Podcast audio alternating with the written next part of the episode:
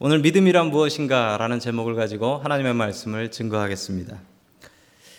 아, 히브리서 지난번에 1월 첫째 주에 보았던 히브리서의 말씀은 히브리서는 로마에 있었던 기독교인들, 특히 그 주이시 크리스찬들이었죠. 유대교 크리스찬들. 어, 이 사람들이 박해를 당하니까 우리가 똑같은 하나님 믿는데 이 기독교 믿으면서 이렇게 박해당할 이유가 뭐가 있냐. 다시 유대교로 돌아가자. 이래서 돌아가는 사람들, 이 사람들을 위로하고 격려하기 위해서 쓴 책이 바로 히브리서다라고 여러분들에게 말씀을 했었습니다. 그 중에서 오늘은 히브리서 11장인데 히브리서 11장은 별명이 있습니다. 이 별명이 뭐냐면 믿음장이에요. 믿음장. 여러분, 내가 믿음이 약하다, 나 믿음이 부족하다, 우리의 믿음이 뭔가라고 생각하시는 분은 어디를 봐야 되냐면 히브리서 11장을 봐야 됩니다. 그러면 아, 믿는 게 이거구나. 라는 것을 아실 수가 있습니다. 여러분 오늘 히브리서 11장을 통하여 우리가 무엇을 믿어야 되는지 그리고 우리가 어떻게 믿어야 되는지 그 믿음을 다시 한번 점검할 수 있기를 주님의 이름으로 간절히 축원합니다. 아멘. 첫 번째 하나님께서 우리에게 주시는 말씀은 믿음은 소망에서 시작한다라는 말씀입니다. 믿음은 소망에서 시작한다. 여러분 우리의 믿음이 시작하는 시작점은 예, 소망입니다. 여러분 소망이 있어야 믿음이 시작되는 것이죠. 우리 다 함께 히브리서 11장 1절의 말씀을 같이 보겠습니다. 시작. 믿음은 바라는 것들의 확신이요 보이지 않는 것들의 증거입니다. 아멘. 참 어려운 말입니다. 이 말만 봐 가지고는 이게 무슨 얘기인지 잘 알기 쉽지 않습니다. 그러나 제일 먼저 나오는 사실은 믿음은 바라는 것들에서부터 시작한다라는 거예요. 바라는 것. 바라는 것은 영어로 hope. 내가 원하는 것. 믿음의 가장 시작은 무엇인가 원하는 것에서부터 믿음이 시작한다라는 사실입니다. 여러분, 저와 여러분들에게 믿음이 있으려면 어떻게 해야 될까요? 여러분들이 먼저 저에게 바라는 것이 있어야 합니다. 아, 저 사람이 우리 교회 목사다, 담임 목사다, 저 사람이 설교한다, 저 사람이 설교하는데 어, 들을 만한 게 있다라는 여러분들의 그 바람이 있어야 돼요. 바람이 있어야 제가 믿음을 드릴 수 있어요. 만약에 여러분들이 저한테 바라는 게 하나도 없으면 저는 여러분들한테 드릴 믿음도 없습니다. 모르는 아저씨 하나가 지나가요. 그 사람 때문에 내가 실망하거나 뭐 믿음이 생기거나 그렇지는 않습니다. 왜 그렇죠? 나는 그 사람한테 바라는 게 없거든요. 여러분, 바라는 게 없는 사이는 믿음이 쌓일 수도 없는 사이입니다. 여러분 좋은 사이가 아니죠. 반대로 여러분 우리가 상처를 받고 상처를 입는 사이는 어떤 사이죠? 그건 분명히 무언가 바라는 게 많은 사이입니다. 남편이 아내한테 실망하게 되는 이유는 아내한테 바라는 게 있어요. 아, 내가 우리 아내가 좀 이랬으면 좋겠는데, 근데 아내가 그렇게 안 한단 말이에요. 그러면 아내한테 실망해요. 반대로 아내가 남편한테 실망하는 경우는 뭡니까? 내가 내가 남편한테 소망하는 게 이만큼 있는데 남편이 그렇게 안 한단 말이죠. 여러분, 소망이 있어야지 믿음이 생길 수가 있습니다. 소망이 없으면 믿음이 생길 수가 없습니다. 여러분, 여러분들이 저한테 바라는 게 있어야지 제가 여러분들한테 믿음을 드릴 수 있지만 여러분, 여러분들이 저한테 바라는 게 없으면 믿음도 안 생겨요. 요즘 뭐 개그 콘서트에 저 같은 사람이 나와서 안 생겨요, 안 생겨요 하더라고요. 안 생겨요. 소망이 없으면 믿음이 안 생겨요. 자식이 부모에게 바라는 것이 없다면 여러분 이게 무슨 상태일까요? 자식이 부모님을 너무 사랑해서 저는 부모님을 너무 사랑해서 부모님께 바라는 게 아무것도 없어요 일까요? 아니면 아버지 어머니가 능력이 뭐가 되세요? 저한테 해줄 게 뭐 있어요? 이거일까요? 아마 후자일 겁니다. 아마 후자예요. 내가 부모님한테 뭘 바라겠습니까? 부모님이 능력 안 되시잖아요. 여러분 소망이 있어야 믿음이 생기는 거예요. 하나님께 대해서도 마찬가지입니다. 우리가 하나님께 대해서 믿음이 생기려면 제일 먼저 해야 될 스텝은 여러분 소망을 갖는 겁니다. 하나님께 소망 바라는 게 있어야 돼요. 하나님께 아무것도 바라는 게 없어요. 그러면 여러분 믿음도 생기지 않습니다. 믿음도 안 생겨요. 여러분 소망이 먼저 있어야 돼요. 하나님께 여러분들은 어떤 소망을 갖고 계십니까? 여러분 2014년 하나님께 하나님 나의 소망이 이겁니다. 이거 좀 꼭 들어주십시오라는 소망이 무엇입니까? 여러분 그 소망이 간절해지면 믿음도 간절해집니다. 부모 자식 간의 믿음이 어떻게 생깁니까?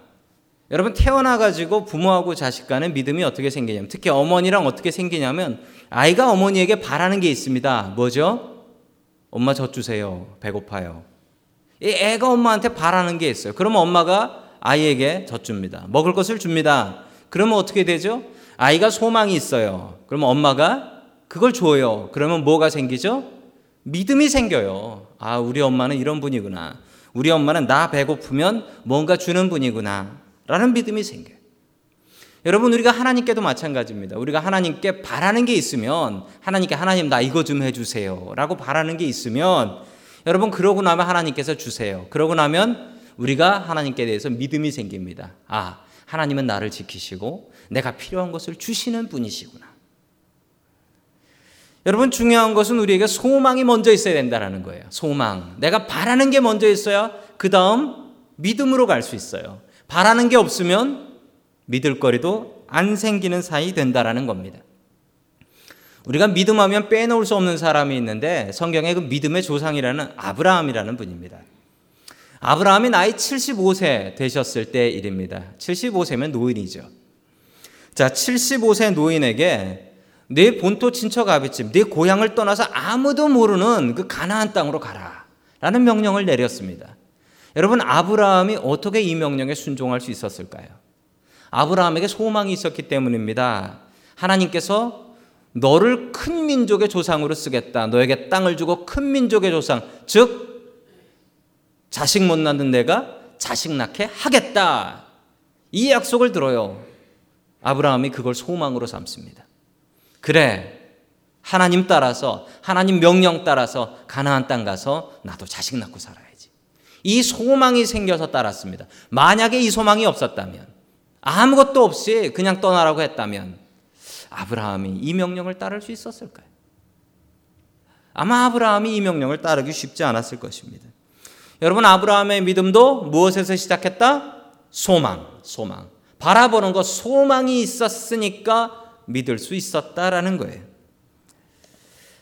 여러분 저는 아버지입니다. 아버지로서 자식에게 자식 키우는 재미가 뭐냐면 자식이 뭐 학교 가서 뭘 하고 뭘 잘해오고 이런 게 기쁘죠. 부모로서 부모로서 자식이 어디 가서 잘하고 오고 그러면 아 당연히 기쁘고 으쓱하죠. 솔직히 뭐 어디 가서 자랑도 하고 싶고 그렇습니다. 그런데 그거보다 더 좋은 게 있어요. 더 좋은 것은 제가 자식한테 뭔가를 해줄 때예요. 자식이 아이 뭐 좀 해주세요라고 했을 때 그, 그, 그 무엇인가를 자식에게 해줄 수 있을 때 그냥 뿌듯해요. 그냥 내가, 내가 아버지구나, 내가 부모구나, 내가 무엇인가 해줄 수 있구나. 이게 뿌듯하고 참 좋더라고요. 반대로 자식이 부모에게 아버지 능력 안 되셔서, 어머니 능력 안 되셔서 이거 못 해주잖아요. 라고 하면 여러분 기분이 어떨까요? 여러분 그럼 비참할 것 같아요. 자식 키우는 재미 중에 재미는 무언가 해줄 수 있을 때 가장 기쁘고 즐겁더라는 것입니다. 여러분, 우리에게도 그런 재미가 있습니까? 여러분, 하나님께 대한 소망이 있어야 됩니다. 하나님이 하나님 되게 하시는 것 무엇일까요? 부모가 자식한테 뭘 해줘요? 제가 자식한테 뭘 해주고 나면 자식이 좋아가지고 기뻐가지고 아빠 최고라고 해요. 그럼 그거로 끝이에요. 더 바라는 건 없더라고요. 제가 그래 내가 요번에 뭘 줬으니까 너 커서 나한테 이거 줘야 된다 이거 일지 적고 그러지 않아요. 저 그런 사람 아니에요. 그냥 아, 아빠 최고라고 한마디 하면 그래 내가 최고지라고 그냥 내 최, 자기 최면에 걸려가지고 기뻐하는 거예요. 여러분 그런데 하나님도 마찬가지입니다. 하나님께서 가장 기뻐하시는 순간이 무엇인가? 우리가 하나님께 나와 하나님께 간구하고 그거 하나님께 받았을 때 이렇게 외치는 거예요. 하나님 최고. 그러면 하나님 기분 찢어지세요. 여러분 그거 하셔야 됩니다. 우리가 하나님께 바라보고 소망하는 게 있어야 되고요. 하나님께서 그것을 주셨을 때 이렇게 외치세요. 하나님 최고. 우리 한번 따라해 볼까요? 하나님 최고. 하나님이 최고십니다. 그러면 우리와 하나님 사이에 믿음이라는 것이 생기기 시작합니다. 여러분 소망을 통하여 믿음이 생깁니다. 여러분 믿음이 부족한 분들은 무엇을 가져야 된다? 하나님 이거 이루어 주세요. 라는 소망 그 소망을 통하여 우리의 믿음을 키워 나아갈 수 있기를 주님의 이름으로 간절히 축원합니다. 아멘. 두 번째 하나님께서 우리에게 주시는 말씀은 믿음은 증거다라는 사실입니다. 믿음은 증거다. 우리 따라해 볼까요? 시작. 믿음은 증거입니다. 자, 영어로 이런 속담이 있습니다. Seeing is believing. 이 뭡니까? 보는 것이 믿는 것이다라는 거예요. 남한테 아무리 얘기를 들어봐야 소용없다는 거예요. 한번 보면 오 그렇구나 알게 된다라는 거죠. 사람은 경험의 동물이라고 해요. experience. 사람은 경험을 해봐야 믿을 수 있게 된다라는 거죠. 그러나 여러분 세상에 보이지 않지만 있는 것이 참 많이 있습니다. 한번 예를 들어 볼까요? 사랑. 보이세요? 사랑은 안 보입니다. 사랑은 안. 그런데 여러분 사랑 없으면 사람은 못 살아요. 사랑 없으면 못 살아요. 공기 보이세요? 안 보입니다. 그렇지만 공기 분명히 있어요. 공기 없으면 우리 5분 10분 안에 여기 이 자리에 있는 분들 다 하늘 날아가십니다. 공기 안 보이지만 분명히 있습니다. 하나님 보이십니까? 혹시 보신 분 계세요? 아마 없으실 거예요. 안 보입니다. 안 보여요. 하나님 보이실 수 있는 분이지만 본인을 안 보여주시는 분이세요. 안 보이지만 볼 수 없지만 분명히 하나님은 계십니다. 여러분 보는 것이 모든 것이 아니라는 사실입니다. 혹시 여기 이런 분 계십니까? 내가 하나님 한번 제대로 보면 내가 하나님 제대로 믿겠다 이런 분 계십니까? 여러분 성경의 기록에 의하면 하나님을 보아도 사람은 믿음이 생기지 않습니다. 하나님을 보면 사람은 공포가 생기고 잔꾀가 생깁니다. 성경에 하나님을 보고 살았던 사람들이 있습니다. 예, 구약 성경 제일 처음에 나오는 그 어, 에덴 동산에 살았던 아담과 하와가 그랬습니다. 아담과 하와는 당시에 죄가 없었어요. 그래서 하나님을 직접 보면서 살았습니다. 에덴 동산에서 정말 동네 아저씨 만나듯이 하나님을 만나고 살았습니다. 여러분, 그래서 아담과 하와가 했던 일이 뭡니까? 그래, 여기라면 하나님 안 보시겠지라고 생각하며 하나님 안 보신다고 착각하여 죄 짓고 하나님 배신하고 에덴 동산에서 쫓겨났습니다. 하나님 보면 믿음 생길까요? 여러분 봐서 생기는 건 믿음이 아니고 확인입니다. 봐서 생기는 건 믿음이 아니에요. 안 봐도 생기는 게 믿음이에요. 믿음은 안 보이는 것을 믿는 것을 믿음이라고 그래요. 남편이 회사 갔나 이거 딴 데로 생거 아니야? 라고 해서 회사 가서 일하고 있나 확인하면 그건 믿음인가요?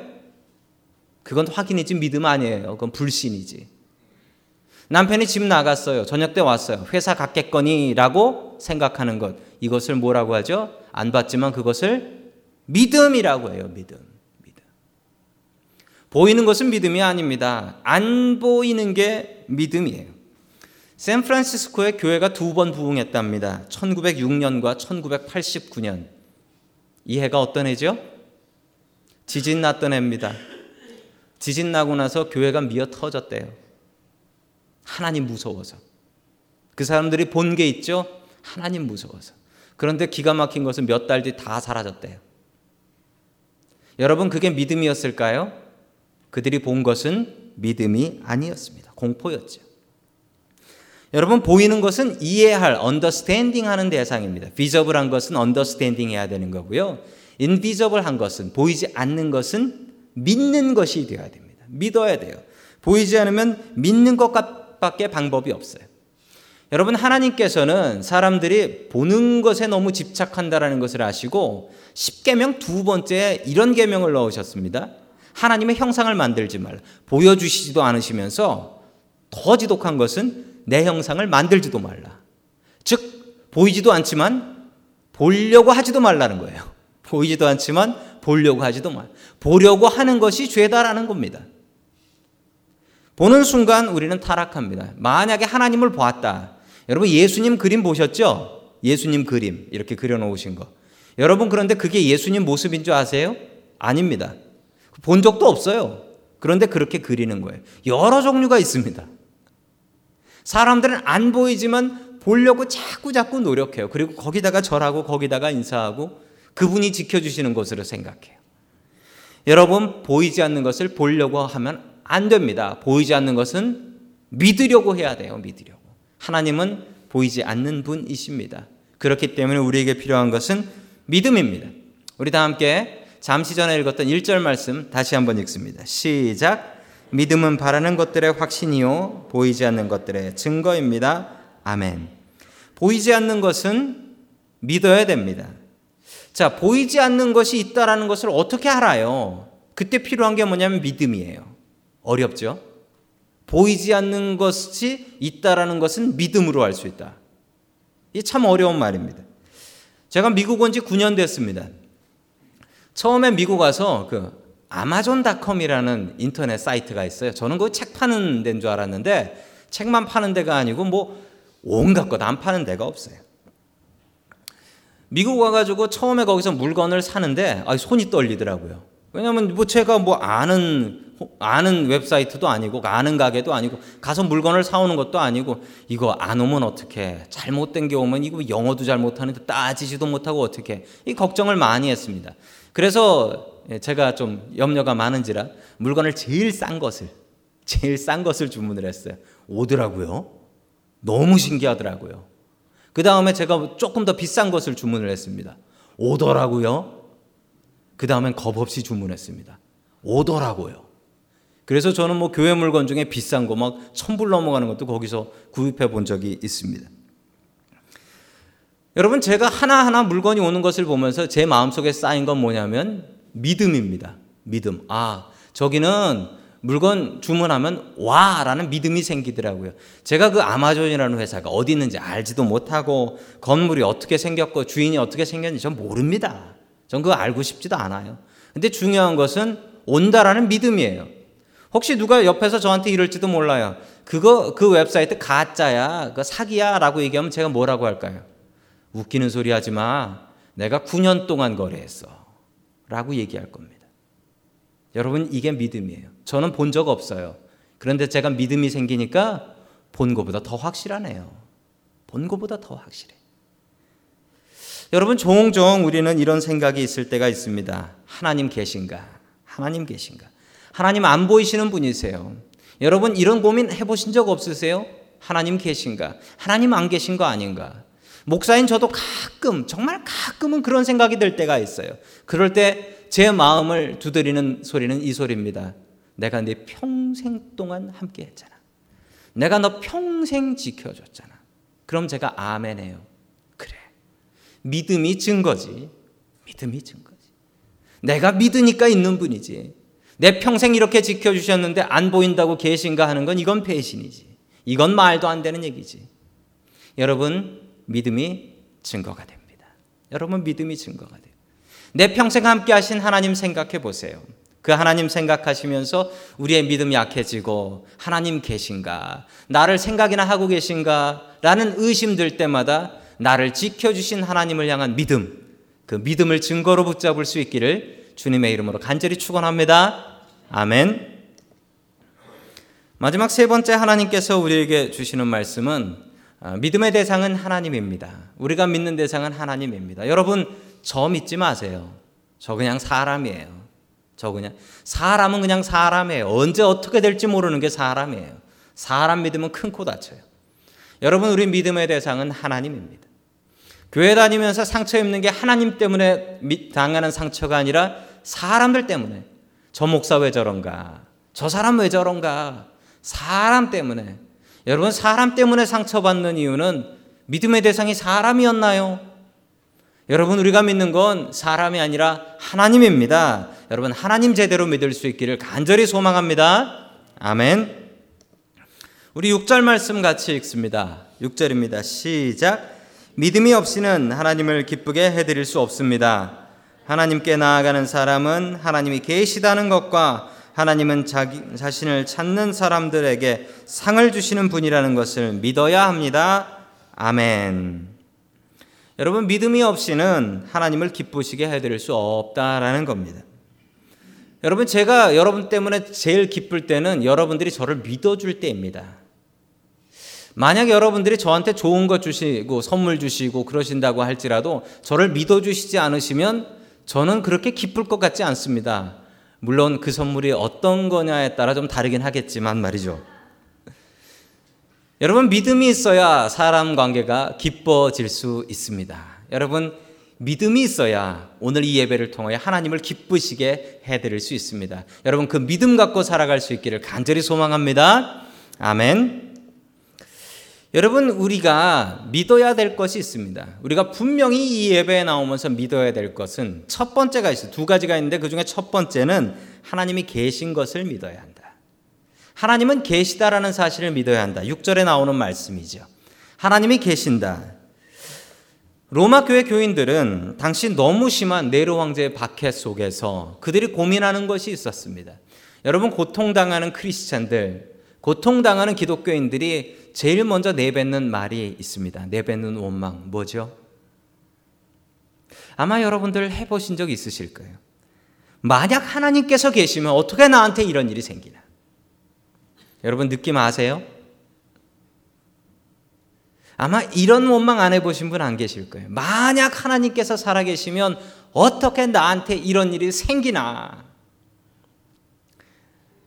여러분, 당시 로마 교회 교인들이 했던 고민입니다. 우리가 하나님 믿겠다고 이렇게 애쓰고 예수님 따르겠다고 이렇게 애쓰는데 어떻게 이런 일이 생기나? 어떻게 이런 일이 생기나? 어떻게 예배드리던 사람들이 붙잡혀 가서 네로 황제 정원에 십자가에 매달려서 그 십자가에 불타서 그 불로 그 네로의 정원에 불을 비추나 어떻게 이렇게 말도 안 되는 일이 벌어질 수 있나? 하나님 어디 계시나? 하나님 뭐 하시나? 여러분 이렇게 고통 당할 때 우리는 종종 이런 이야기를 합니다. 하나님 살아계시면 나한테 어떻게 이런 일이 생기나? 여러분 우리가 분명히 믿어야 될 것은 여러분 고통이 있다고 해서 하나님 안 계신 게 아니에요. 하나님은 계세요. 그런데 여러분 이 고통을 하나님께서 주셨다라고 생각하시면 안 돼요. 우리가 생각해야 될 건 단 하나 이 고통을 이길 힘은 하나님께서 주신다라는 생각이에요. 여러분 이 생각 가지면 우리가 당하는 시험을 든든히 이기고 넘어갈 수가 있습니다. 여러분 세상은 분명히 누군가에 의해서 만들어졌습니다. 우리가 하나님을 믿던 안 믿던 간에 여러분 그건 인정해야 돼요. 세상은 누군가에 의해서 만들어졌다. 이렇게 복잡하고 이렇게 질서 있는 세상이 저절로 생겨서 질서가 만들어졌다. 여러분 저는 그것을 정말 말도 안 된다라고 생각합니다. 만약에 제가 여러분들에게 이렇게 이야기하면 여러분 뭐라 하시겠습니까? 제가 처음 잠수함을 보고서 물 속에 있는 잠수함이 떠오른 것을 보고서 야, 저 잠수함은 물 속에 미네랄이 있으니까 그 중에 철분이 응고돼서 모여서 저 잠수함을 만들었을 것이다라고 제가 설명하면 여러분들이 저를 뭐라고 그러시겠습니까? 아마 바보라고 하실 겁니다. 왜냐하면 잠수함은 누가 만든 거지 아니 물속에 미네랄이 모여가지고 철분이 모여서 잠수함이 됐다라고 하면 뭐 말은 될 것 같습니다. 철이 모여서 잠수함이 됐다니까. 여러분 이거 말이 안 돼요. 말이 안 돼요. 제 설명은. 여러분 그런데 이건 더 말이 안 됩니다. 사람이 진화했다. 이건 더 말이 안 돼. 왜 그런 줄 아세요? 여러분 잠수함이 더 복잡한 생물이 어, 물건입니까? 사람이 더 복잡합니까? 비교도 안 되게 사람입니다. 잠수함은 만들 수 있지만 사람은 못 만들어요. 사람이 훨씬 더 복잡해요. 그런데 단순한 건 저절로 생겼다라고 그러면 바보라고 하고요. 복잡한 건 저절로 생겼다라고 그러면 똑똑하다라고 하는 게 이게 말이 됩니까? 저는 이거 말 안 됩니다. 나는 그냥 하나님이 세상을 만드셨다라는 게 싫어요라는 것은 인정할 수 있지만 세상이 저절로 생겼다라는 것은 말이 안 됩니다. 여러분 그러면 우리가 믿을 수 있는 종교 중에 세상이 만들어졌다 누군가에서 만들어졌다라고 주장하는 종교는 유대교하고 기독교밖에 없어요. 그 중에 우리가 믿을 수 있는 건 기독교밖에 없어요.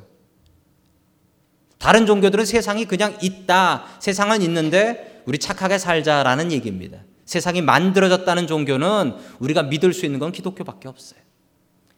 여러분, 그러면 무엇이 진리일까요?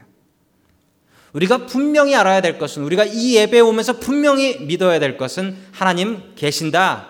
하나님 계시고 나를 지금 구부여 살피고 보호하여 주신다라는 그 믿음 갖고 살아갈 수 있기를 주님의 이름으로 간절히 축원합니다. 아멘. 두 번째 우리가 믿어야 될 것은 하나님은 상 주시는 분이시다. 하나님은 상 주시는 분이시다. 가끔 벌 주시지만 하나님은 상 주시려고 벌 주시는 거예요. 벌 주셔서 나쁜 짓안 해서 상 받게 하려고 벌 주시는 분이세요. 제가 여러분 아시다시피 2주 동안 한국 다녀왔습니다. 한국 다녀오면서 어르신들 찾아다니면서 부모님께도 인사드리고 어르신들에게 인사를 드렸습니다. 제 나이가 40 중반인데 아직도 인사를 드리면 어르신들이 어떻게 하냐면요. 주머니에서 돈을 꺼내세요. 주머니에서 꼬깃꼬깃 돈을 꺼내셔가지고 주세요. 받으면 기분 좋아요. 그러면서 아이 내가 지금 누구에게 이런 거 받을 나이는 아닌데 그런 생각이 들면서도 좋더라고요. 근데 부모님은 그리고 어르신들은 더 좋아하세요. 상 주시면서 더 기뻐하시더라고요. 그러면서 제가 이 말씀의 의미를 알았습니다. 하나님은 상 주시는 분이십니다. 하나님은 상 주시는 분이세요. 하나님은 자기를 찾는 사람에게 찾아오는 사람에게 상 주시는 분이십니다. 자기를 찾아오는 사람 이게 뭐죠? 예배 드리는 사람이에요. 예배 드리는 사람. 예배 드리는 사람을 기뻐하시고 상 주시는 거예요. 제가 한국 가서 부모님 만나면서 선물 가지고 선물 드렸습니다. 그러면서 좋으시죠? 라고 했더니 아버지께서 이렇게 말씀하셨어요. 선물은 별로고 너 만나니 좋다. 라고 하셨어요. 선물은 별로고 너 만나니 좋다. 너 만나는 게 좋은 거지 선물은 됐다. 항상 그러세요. 여러분 이 마음이 하나님의 마음이 아닐까요? 하나님께서 여러분의 무엇에 관심이 있으실까요? 선물은 됐고 너 만나니 됐다라고 하지 않으실까요? 여러분 그게 바로 예배입니다. 예배. 오늘 예배에 여러분들 어떤 마음으로 나오셨어요? 어떤 마음 가지고 나오셨어요? 다시 2000년 전으로 넘어갑니다. 2000년 전 로마에 있었던 로마 교회. 당시 로마 정부는 기독교인들을 잡아서 십자가에 매달고 싶어 했습니다.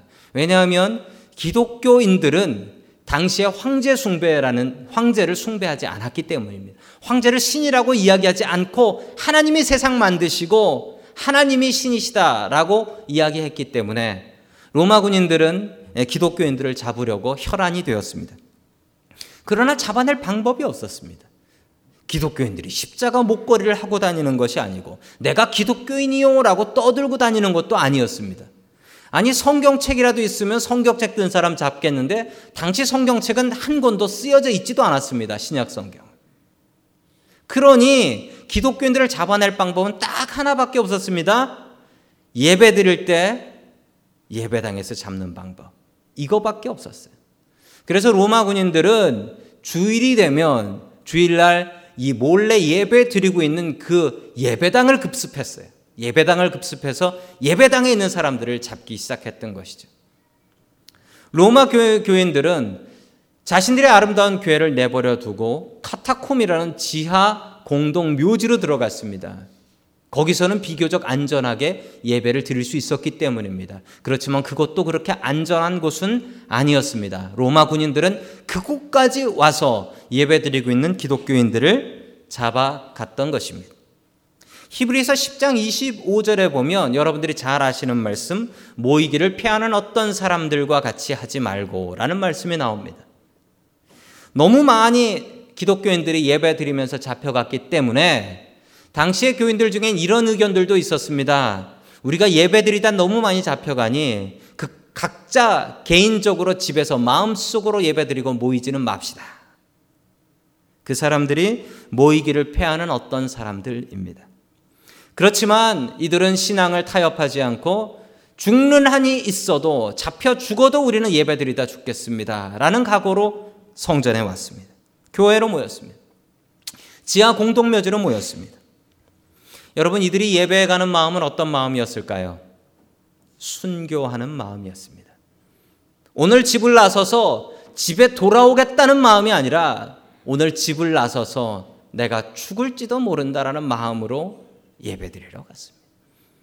아이들의 손을 붙잡고 예배를 가면서 오늘 붙잡은 이 아이들의 손이 내 평생 마지막 아이들 손 붙잡는 손이 될 수 있다라는 절박함으로 예배드리러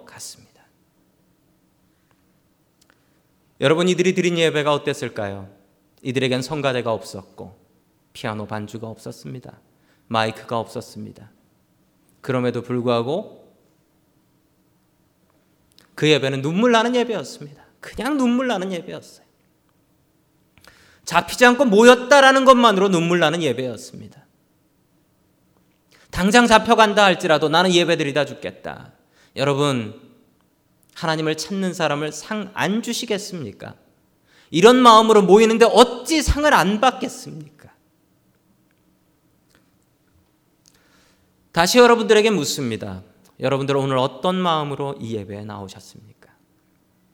이 마음을 갖고 사십시오. 하나님을 찾으면 분명히 복 주신다라고 말씀하십니다. 여러분 그 마음으로 이 자리에 나오십시오. 하나님, 내가 주님 만나러 왔습니다. 주여, 내게 복 주시옵소서.